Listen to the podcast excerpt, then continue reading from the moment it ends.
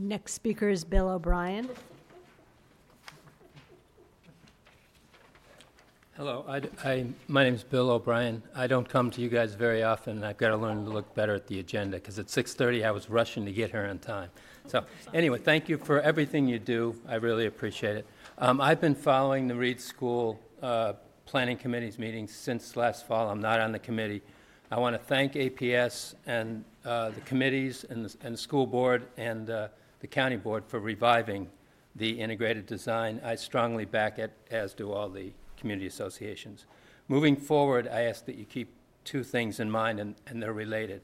First is that I think it's really important to conduct a transportation, parking, traffic study as soon as is feasible.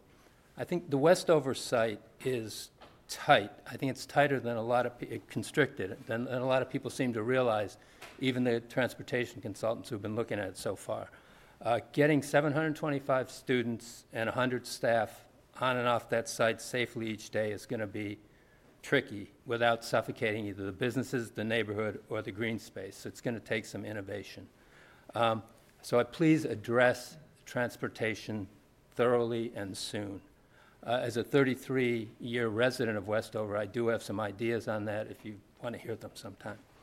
The second point I have is that, the, please know that the residents of Northwest Arlington County really uh, do value and use the green space at Reed, so please conserve as much of it as you can.